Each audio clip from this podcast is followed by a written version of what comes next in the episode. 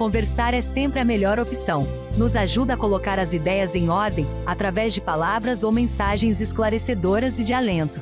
É uma oportunidade ímpar para o nosso aperfeiçoamento moral. Agora na sua web rádio Verdade e Luz. Conversa fraterna com Aldo Poltronieri.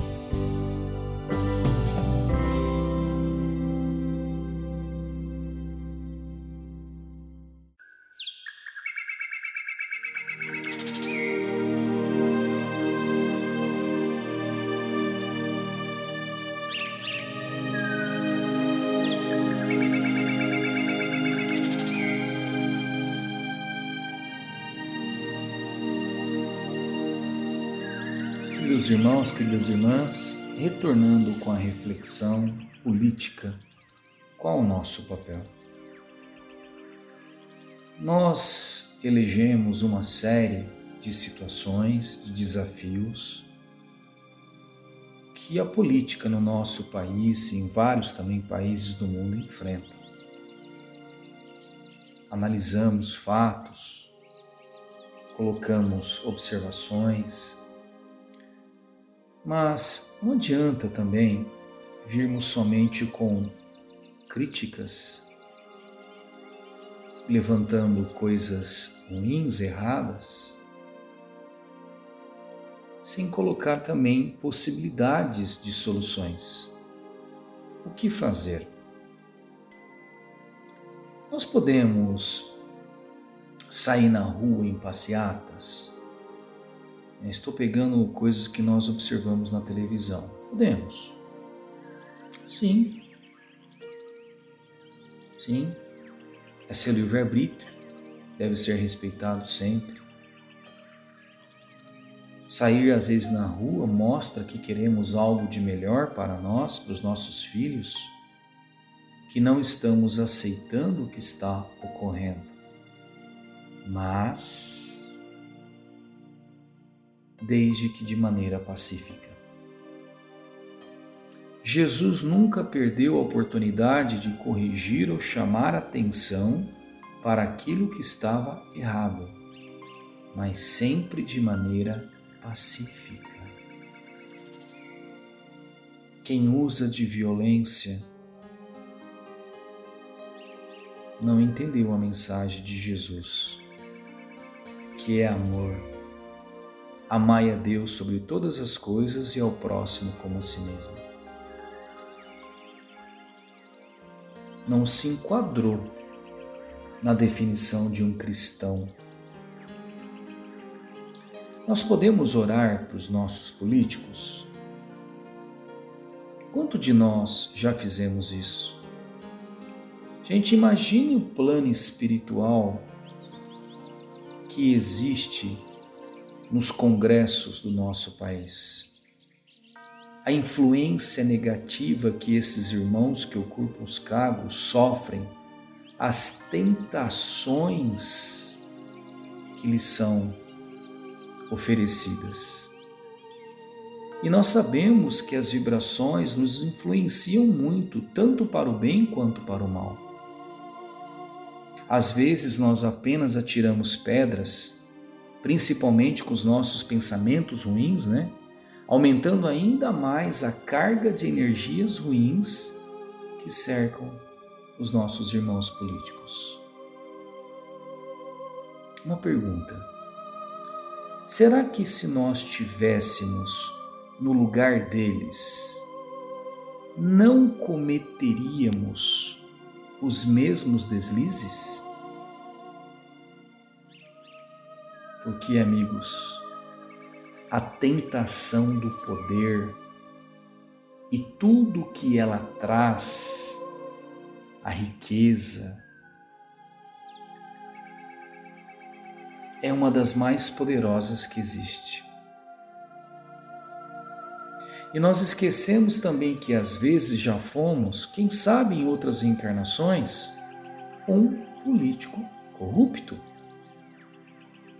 que cometemos os mesmos deslizes que hoje nós condenamos. Olha, por exemplo, a minha sintonia. Olha, olha a situação da sintonia que nós comentamos no áudio anterior. Se fui um político corrupto em outra reencarnação, qual a minha lição? Sofrer as consequências da corrupção de outros para aprender que não é legal viver numa sociedade de pessoas corruptas. Irmãos, todo político é corrupto. E aqueles que tentam, no meio de tantas dificuldades, cumprir o seu dever honestamente? E às vezes nós colocamos todos no mesmo saco e atiramos os nossos pensamentos ruins para todos, independentemente, sem distinção. Nós precisamos também ver a nossa cota de responsabilidade. Enquanto cidadãos, exigir os nossos direitos e cumprirmos os nossos deveres porque às vezes nós ficamos esperando que surja um político maravilhoso, um santo, um, um, um salvador da pátria, mas não vai adiantar nada, meus queridos irmãos e irmãs, se nós não ajudarmos, se nós não fizermos a nossa parte. Se chega um benefício que seja assistencial para irmãos que estão necessitando, numa cidadezinha que está sem recursos, e eu, eu, como cidadão, eu tomo posse, eu entro na fila para receber esse recurso, não precisando dele, porque eu não estou passando fome, que jeito que estou ajudando o meu Brasil? Não adianta vir propostas maravilhosas se a população não fizer a sua parte. Não adianta. Porque se nós deixarmos nesse tanto faz, como sempre teve há 500 anos esse tanto faz, nós estamos simplesmente contribuindo para educar irmãos na corrupção, desonestidade. Precisamos modificar a educação do dane-se essa educação colonial ainda. E a semente mais preciosa que nós podemos plantar são os nossos filhos. Precisamos quebrar o ciclo do dane-se, mostrar para eles que além do bem-estar deles, existe de outras pessoas mostrar para os nossos filhos que o brinquedo que ele não quer mais é a felicidade de uma outra criança, que a roupa velha dele é agasalho para uma outra pessoa, que talvez em outra situação poderia ser ele a criança sem brinquedo ou sem agasalho. Nos colocarmos no lugar do outro. Não seria esse amar ao próximo como a si mesmo, como pediu Jesus? Combater o egoísmo, combater o orgulho que não nos deixa pensar no outro. E principalmente, queridos irmãos e irmãs, exemplificar. Precisamos realizar essa educação não com mil palavras, mas com nossos exemplos. Às vezes você não precisa falar nada para o seu filho, para o seu neto, mas basta ele ver você realizando. E isto vale tanto para o bem quanto para o mal. A maneira que nós educamos nossos filhos irá impregná-los e será responsável por grande parte das atitudes que eles terão quando adultos servirão de referência para eles. Como eu disse, tanto para o bem quanto para o mal. Se ele vê que eu passo esse sinal vermelho, um dia ele vai achar que é normal fazer isso. Você vê que ele, eu jogo o papel no chão, estou educando ele que jogar papel no chão não tem problema. Se ele percebe que eu sou uma pessoa que pratico algum ato de corrupção, ele vai achar que isso é normal, essa corrupção como nós falamos em tantos exemplos pequenos no nosso dia a dia. Talvez, meu querido irmão, você não veja essa mudança nessa reencarnação, porque ela é muito lenta, mas ela é verdadeira, duradoura. É a maneira de modificar um espírito, a maneira de você educar um espírito de maneira diferente. Mas tenha certeza que você está quebrando esse ciclo do dane-se.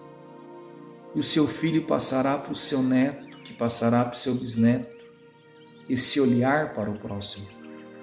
E quando nós tivermos uma nação pensando diferente, nós teremos políticos diferentes, porque foram ensinados enquanto cidadãos para olhar o próximo quando estiverem no poder suas atitudes serão voltadas para beneficiar o próximo.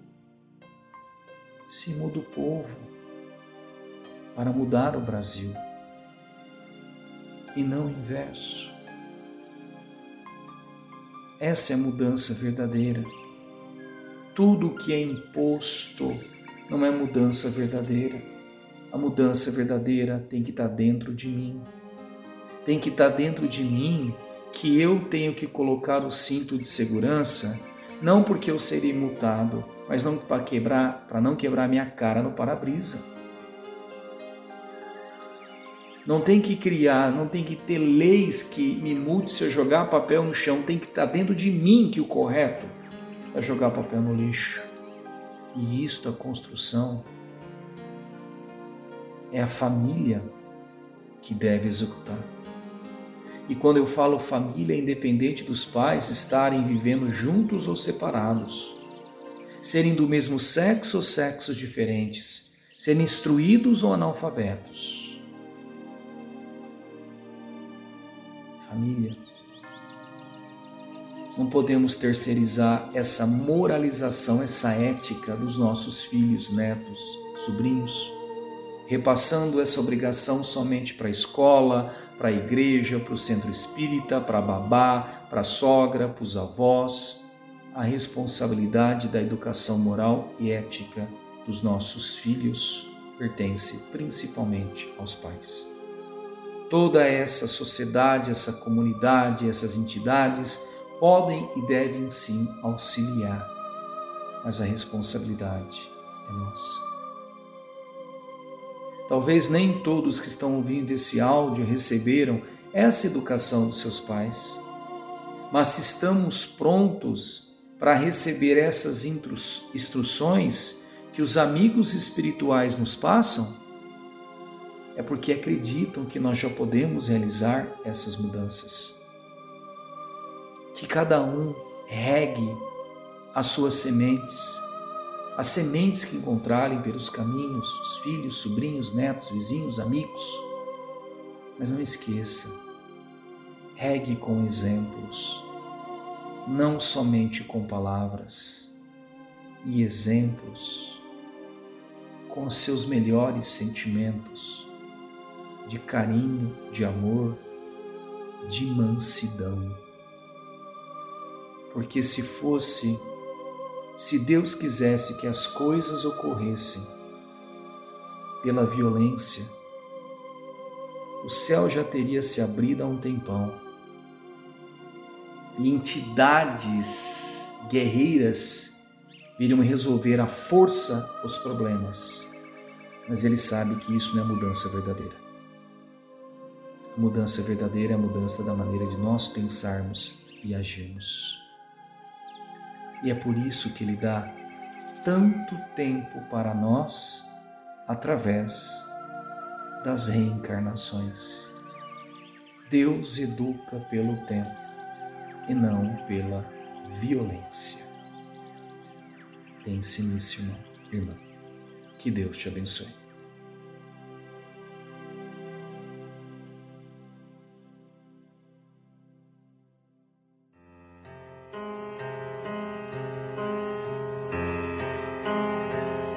Você acompanhou pela web Rádio Verdade Luz mais um programa de estudos e divulgação da doutrina espírita. Fique ligado na nossa programação.